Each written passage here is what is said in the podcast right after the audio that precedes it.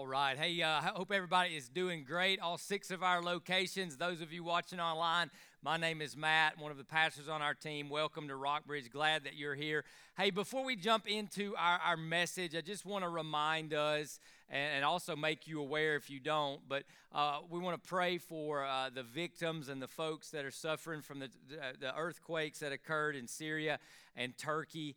And the beautiful thing about our church and, and the way we've tried to set up our, our budget and our giving is that we're already able right now to, to be able to send funds and to that hopefully can be used to relieve suffering, but also, also proclaim Christ. So if you give to our church, thank you for that. A, a, large percentage of our budget goes and is already available to help. We've got uh, assistance that's going on in Ukraine. We're exploring another opportunity uh, with a church partner potentially in Ukraine. Uh, there's been a civil war of sorts in Ethiopia. We don't hear a lot about that, but it's been uh, equally violent and deadly. We're able to help into that. So just want to thank you for that. I want to pause in our services. Let us pray for what's going on in the world all around us, not only in our communities, but uh, across the globe, and that we are able, through our generosity and how uh, Christ has called us to seek his kingdom and bear witness to his love and his solution for all the evil in the world, which is life in Him, salvation in Him, and ultimately a, a forever kingdom reigned by Him. Uh, let's pray that. Let's lead that. Let's give toward that. God, we come to you in your name. Want to pray, God, just for victims of this tragic earthquake, God, that reminds us the earth is broken, not as you intended it to be, but that you are making it right through the reign, the love, the good news of your Son. So, God, would you just keep using us, God, to do good deeds, but also to tell the good news? And so, God, we pray for what's happening in Ukraine, Syria, Turkey, Ethiopia, Haiti, so many places, God, all over the world, so many places in our country and our communities that need the light of Christ and the love of Christ to break in and break through. So, God, just continue to find our church available. Continue to find us generous. Continue to find us believing the promise that we can never, ever outgive you because you gave your Son. In His name we pray, the name of Jesus. Amen and amen. All right, so we are still navigating through Paul's letter to the church at Corinth, First Corinthians. We're going verse by verse through this incredible letter. It's answering so many questions. We've talked about lawsuits. We've talked about gender and, and, and gender roles. We have talked. We've talked about speaking in tongues. We have talked about so many things that even to our day in our day cause confusion and create issues. Now, we're in a, a special section, chapters 13, 12, 13, and 14, where Paul begins dealing with issues that arise inside the church and inside worship gatherings. And then in 1 Corinthians 13, which you might have heard at a wedding or something, it's kind of called the love chapter. What Paul does is he shifts the focus from what's going on in the church to how. And, and, and, what I would say is this is a fo- this is a shift that we need to make a lot as well because a lot of times we ask people, "What do you do?" and "Who who do you know?" But we never talk so much about how. Right? Like it's one thing to uh, talk to someone, but how do you talk to someone? Do you talk to someone harshly or gently, right? It's one thing that, hey, what I do is, and, and you spell out your career or how you make a living. Well, how do you do it? How, how do you go about your job? What, what's the attitude? What's the countenance? What's the tone of that? And, and what I have found to be true in my life and where I get things wrong is I don't realize sometimes that how I do something is more important than what I do. As long as what I do is not sinful, but I can do something that's not sinful, but how I do it can be in a sinful way. And, and, and so Paul shifts the focus on how we are to go about living life or exercising spiritual gifts. If you were here last week, that's sort of where Paul's his train of thought is, and we'll see that in the text in a few minutes. But if you could just ask yourself, if you could just pause for a minute and think about all the things you do and you have to do work, marriage, parenting, uh, budgeting, all the things you, all the what's that you have to do. And pause that for just a minute and say, how am I doing it? And am I doing it in, in a way that would be prescribed by God? A- am I doing it the, the right way? It's not about what, some, often, it's how. Into that, Paul speaks. We're going to catch up where we left off and, and then push forward. So, in the, at the end of chapter 12, he kind of comes back and talks about spiritual gifts. He says, Now you are the body of Christ, which is the church, and individual members of it. So God puts believers together in a church, in a church setting, and then he gives them spiritual gifts, and he talks through some of those. He says, As God has appointed these in the church first apostles, second prophets, third teachers, miracles, gifts of healing, helping, leading, and various kinds of tongues. And then he kind of says, hey, we all don't have the same gifts. These are the whats that show up in the church. Are all apostles? Rhetorical question. Answer is no. Are all prophets? Are all teachers? Do all do miracles? Do all have gifts of healing? Do all speak in tongues? Do all interpret? But he says, desire the greater gifts. That'll come into focus next week. And I will show you an even better way. So this is what, or some of the what, that goes on inside church. But he says, I'm going to show you how everything needs to be done. And he says this If I speak in human or angelic tongues but do not have love, I am a noisy gong or a clanging cymbal. So in the Corinthian church, they were pretty proud that they had a lot of ecstasy experiences and they spoke in tongues and it's highly exper- experiential and, and they were proud of that.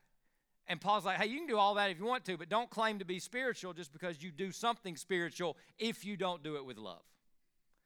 I am a noisy gong or clanging cymbal. If I have the gift of prophecy and understand all mystery and all knowledge, and if I have all faith so that I can move mountains, using Jesus' words, but do not have love, I am nothing. And if I give away all my possessions and if I give over uh, my body in order to boast, he's talking about martyrdom or sacrifice, physical sacrifice, but do not have love, I gain nothing. So, bottom line, how do we live as Christ followers? What do we have to absolutely get right? So, we can get prophecy right or tongues right. We can get coming to church right. We can do a lot of what's. But if we don't get love right, aka love is the bottom line, Paul says, the Word of God says, we're nothing. Now, here's the crazy thing. I was thinking about this uh, as I was getting ready. I was, I was thinking about this. Everybody agrees to some extent love is the answer to a lot of challenges and a lot of problems. In fact, this weekend there's a big game called Super Bowl, right? And you're going to see this on the back of, of several of the players' helmets. It's one of the approved, kind of NFL approved logos, slogans. And, and, so here it is, right? Choose love. And, and everybody sort of like that makes us feel good, and everybody's good with that. And we recognize there is tremendous power in love. But the, the, where we don't agree is how does love actually look? How does love actually show up? And if you really get underneath the definition of what I'll call pop love or popular culture love, there, there's kind of some problems with it. There's some kind of problems with it. So we can say this and we can say it as a slogan, but if we don't understand how love actually operates and how love actually works, then, then it could be kind of pointless or useless. So let me explain that. Pop culture love or pop love, choose love, right? It's conditional. At some point, people will quit loving or you have to meet conditions to be deemed lovable. Right? I mean, we even have a phrase I don't love you anymore. I've fallen out of love with you. And, and, and the, the, that saying that there are certain conditions, or you're not lovable to me, there's certain conditions that aren't, if they're not met, then love is going to be withheld or withdrawn or forfeited or lost. Okay, so love is conditional. That's not like a safe place to be ultimately. All right, pop love is subjective. We sort of define what it means to love me, right? If you did this or you didn't do that, you don't love me, right? We define love as uh, with this subjectiveness. Like love, eh, I'll let you do whatever you want to do because you do you and I'll do me. That's loving, right? Well, at some point, that subjectivity devolves into, into selfishness. And if you, if you can't agree what love actually is and how love actually operates, sooner or later, two people who are trying to choose love are going to choose different versions of it, which is a problem. And then pop love is often based on our mood in the moment. You ever said, I just don't feel like it? Right? As if love itself is just subjective to our moods, and we're all very moody at times, right? So choose love sounds good. Love is love sounds great. Hey, let's just love each other and everybody will be great. But if we don't understand how love actually looks, operates, shows up in relationships, shows up in our world, shows up in society, we've got a problem. And, and so ultimately, pop love is not really steadfast, it's not secure, and it's ultimately destructive. It's ultimately destructive because if we can't agree how love actually looks and how love actually shows up and how love actually functions when you get two people together, and I guarantee you, anytime you get two or more people together, sooner or later, two or more people are going to do unlovely things because we're sinners. So, how does that work? How does that work? Well, Paul, what he's going to do, he's not going to define love in 1 Corinthians 13. He's going to describe how true love works and how it shows up through people, how it shows up in your marriage, how it shows up in your workplace, how it shows up in your small group, how it shows up in a thousand different areas. He's going to focus on that, and he starts in 1 Corinthians verse uh, chapter 13 verse 4 with 15 descriptions of how love looks. And here they are. You've probably heard them. Maybe you even had them said at your wedding. But this is not a passage that was given for couples at marriages, it was given to Christ followers. Here's how love, true love, shows up love is patient, love is kind, love does not envy, is not boastful, is not arrogant, is not rude, is not self seeking, is not irritable, and does not keep a record of wrongs. Love finds no joy in unrighteousness but rejoices in the truth. It bears all things, believes all things, hopes all things, endures all things. So, so pretty powerful. Now, what I want us to do is, I want if we just imagine Paul is describing uh, like a mountain, and you know you can never see all of a mountain. You'd have to walk around a mountain or get a panoramic shot. So if we're walking around, and this is the mountain of love, and he says he's patient, it's not rude, it's not irritable to help us describe that mountain that we're walking around through God's Word this weekend, I, I want to share three broad categories that these 15 descriptors would fit under, okay? They are three categories for descriptors of love. The first category is true love is durable. True love does not have quititis. True love endures, it perseveres, even when sinned against, even when wronged. Now that's key, right? Because pop culture love is conditional. True love, biblical love, is durable. It hangs in there. And, and here, listen to me. Listen. Every heart, every soul, every life listening to me right now, your soul needs true love. If you have a story of conditional love, if you have a story of love trauma or love hurt, where love was withheld or love was denied or you didn't meet a condition, you have a wound on your heart and in your soul that only the true love will show where it's found in a moment, can touch, heal, and change and transform. And if we don't get true love right, you know what we pass on in our marriages and to our kids and even within our churches? Pop culture love. And that's a problem because we need true love. So, true love, first category, is durable. Second category, walking around this mountain, true love is not fueled by pride. True love is not fueled by the part of us that wants to make it about us. And all of us have that part, right? There's a part of us that wants to make everything about us. Even people who suffer from fear and insecurity, fear and insecurity still makes it about you or makes it about me. So true love is not fueled by pride, it is directed toward others. And it's not saying, How can I get something out of this for me? It's not quid pro quo. If you will, I will. It is fueled by something entirely different. And then, third, the third category of these 15 descriptors True love is actually a positive catalyst that takes the initiative, takes action toward good and right. Toward good and right. So, all 15 of those descriptors fit underneath one of those three broad categories as we walk around the mountain of Paul describing what true love is. Now, I'll even give two other categories that these three fit underneath just so we get an understanding of what Paul's doing. First is there's our reactive pattern. How do I react when I am wronged. That's the category Paul's talking about. Here's how true love responds, reacts when sinned against. Everybody here has been or is being or will be sinned against. It's true in every marriage, it's true in every church, it's true in every job, sports team. We get sinned against. Okay? And we sin against others.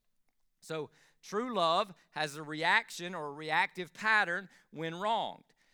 True love also has to react against our prideful impulses. Everybody has prideful impulses. Everybody wants to self promote, self protect. Everybody can get overwhelmed by insecurity. You're still got an eye in insecurity, right? you have to react against prideful impulses. So that is one of the patterns of love. Now, let me say this. You've heard me say it before. It is way easier to act like a Christian than to react like one. Okay? We're going to church. Oh, okay. How's everybody doing, right? After church, to the waitress at the restaurant. Ask waitresses and, rest- and restaurants and waiters what's their least favorite time to work. Sunday after church.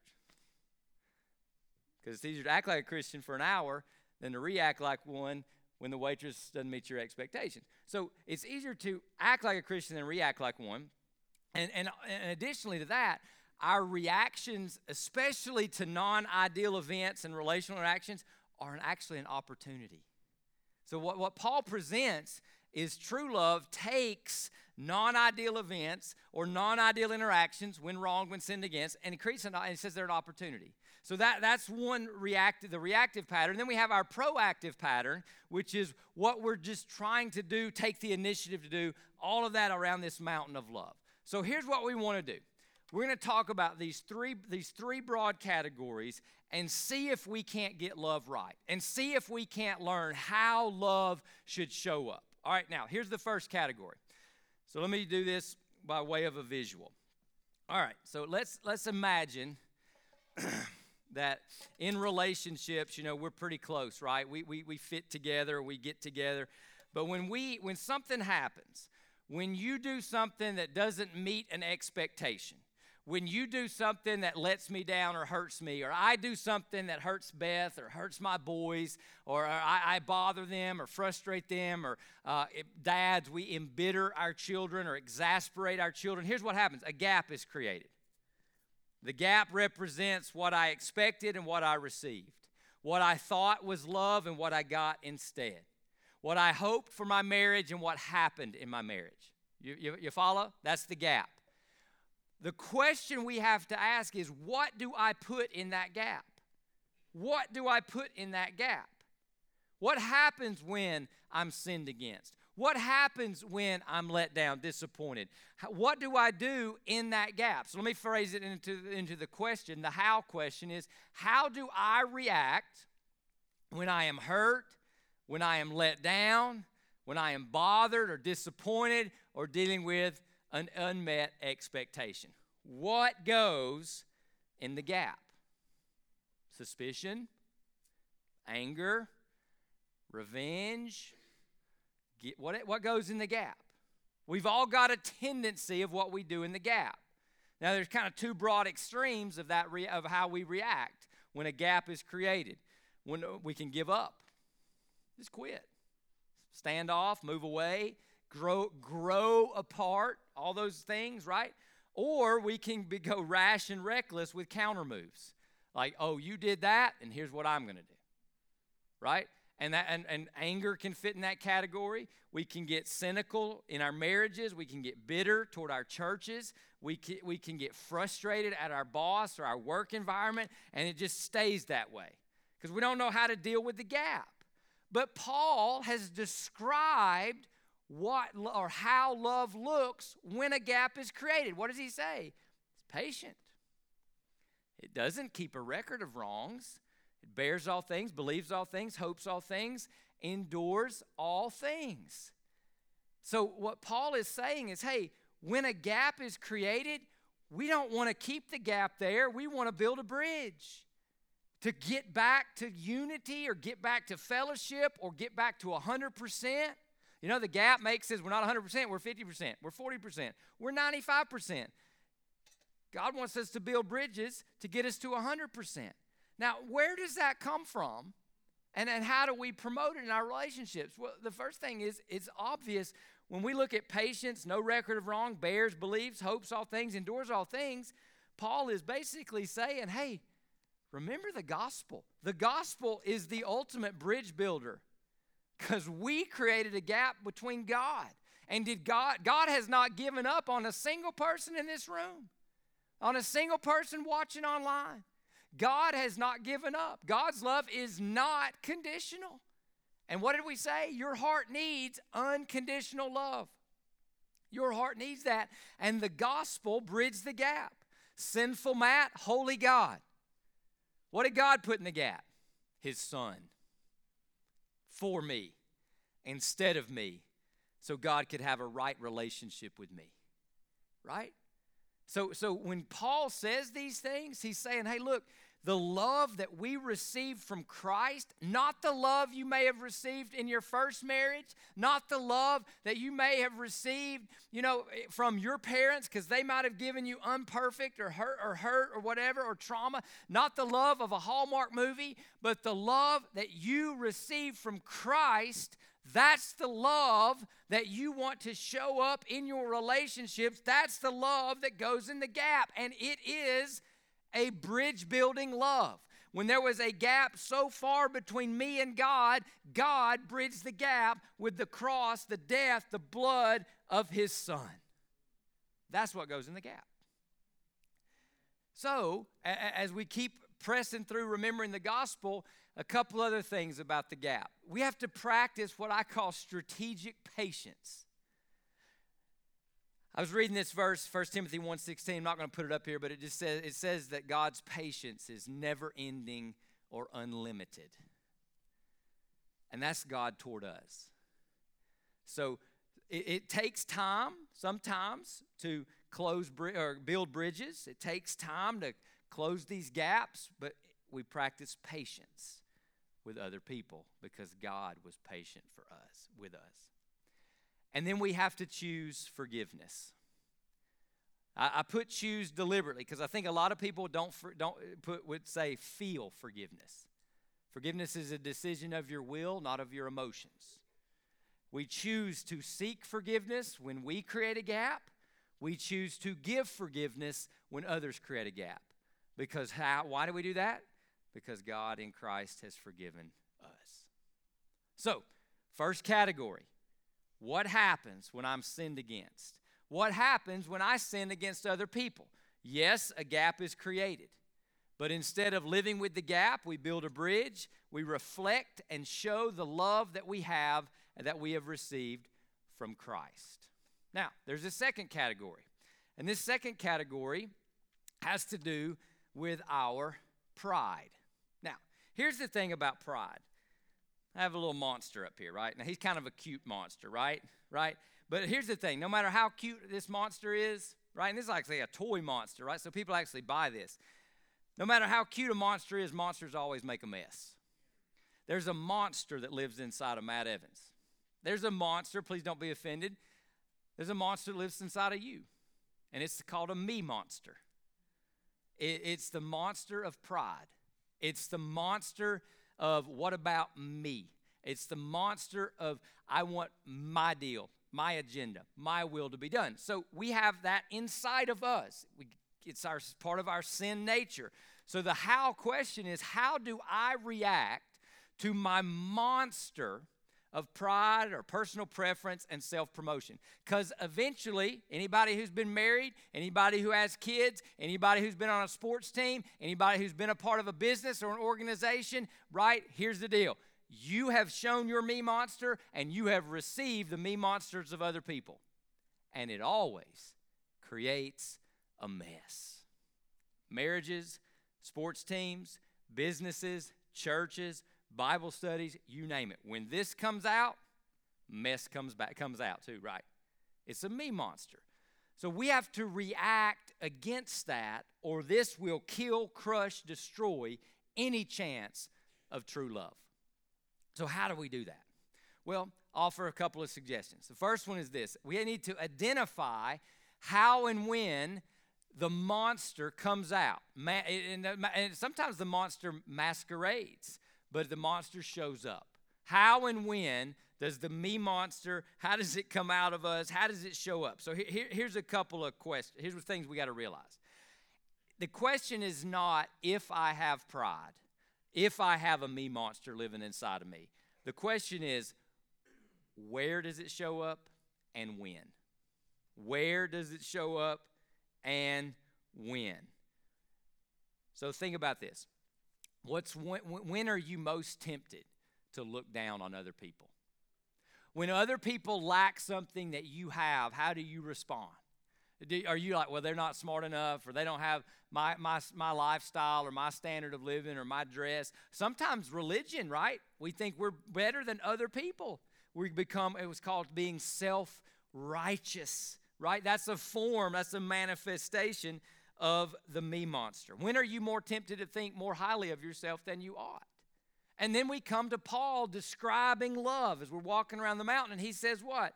It does not envy, it's not boastful, is not arrogant, is not rude, is not self seeking, is not irritable. So he's like, it, if love is going to show up and how love operates, there cannot be, the me, the me monster cannot be allowed to manifest. We have to slay the monster. How do we slay the monster? we preach the gospel to our pride. Pride dies in two places in the pits of hell or at the foot of the cross. It's two places. Pride will die at the foot of the cross when you see that I, my me, put Christ there. I should have been there. It's humbling and yet doesn't break us but restores us. That's the beautiful thing about the cross. Doesn't break us but it doesn't it doesn't destroy us. It, it, humbles us but then god loves us through the cross. So we preach the gospel to our pride and we slay the monster. And you you, you can never just eh, once you get satisfied once you say i'm not a prideful person you become a prideful person right? Hey I, I, I was humble then i got proud about it right? It's one of those things okay it's constantly being vigilant and, and I'll tell you one of the greatest passages that I've ever encountered that's helped me with my me monster, okay? Comes from the Apostle Paul. Paul, remember, murdered Christians, imprisoned Christians, and became a Christian and wrote most of the New Testament. And when Paul's talking about himself, he makes this incredible statement. He says, This saying is trustworthy and deserving of full acceptance. Here's the gospel Jesus, Christ Jesus, came into the world to save sinners, and I am the worst of them. Now, he's not ranking, you know, like saying, oh, this guy's worse and this guy's worse like we do. He's just saying, look, before I judge anybody and before I look out the window, I look in the mirror. And I am, in Paul's mind, nobody did more to put Christ on the cross than himself. When he sees himself in that light, the me monster is slayed because he's, in, he's always going to operate from a position of humble love toward other people. And, I, and I, will tell you something, I don't always live this, but I'm, I'm going to tell you one of Matt Evans is when I'm at my best in Christ, not in my flesh, my me monster is subdued, I see myself in my marriage, in my family, I'm the worst sinner. I'm the chief sinner. So I would ask you in your family, in your marriage, in your small group, if you truly understand what Jesus did for you, and how he took your sins, it is really hard, really hard to be more upset at other people's sins than you are your own sins. So, like, I, I say this to all the couples in the room who's the chief sinner in your marriage? If you're looking out the window, at sooner or later, the me monster will make a mess and true love will not manifest. So when you're thinking about your me monster, I would encourage you to preach to your me monster. Preach gospel to your me monster. And here's how it can look King Jesus is sovereign over me. So I don't have to take control. So I don't have to worry about who is in control. King Jesus is sovereign over me. Because the monster comes out when I think I've got to control, I've got to take charge, I've got to do this. If I don't, it won't, then I won't. Okay? And you keep preaching to your me monster. King Jesus and his love define me. I'm not defined by other people. I'm not defined by possessions. I'm not defined by power, popularity. King Jesus and his love define me. And you keep preaching. And you say, King Jesus and his promises, they guide me, they direct me. I will not let my preferences become principles. I will not let my pride be the pilot. I will let his promises direct me. And you keep preaching to your me monster. King Jesus and his love, that flows through me. That's God's will for me. And your me monster stays at the foot of the cross and doesn't get in the driver's seat of your life. Third category, walking around the 15 descriptors. Third category has to do with, we've talked about reacting against our pride, reacting when we're wronged. The third category is what I would like to call the green light. That we have a green light from God. We're not always in reaction mode. This is go mode. And this is this this is how do I take the initiative and act as a positive catalyst for good? How do I how do I show forth love? I'm not waiting. I don't have to call a prayer meeting. I don't have to think about it. I have a green light from God.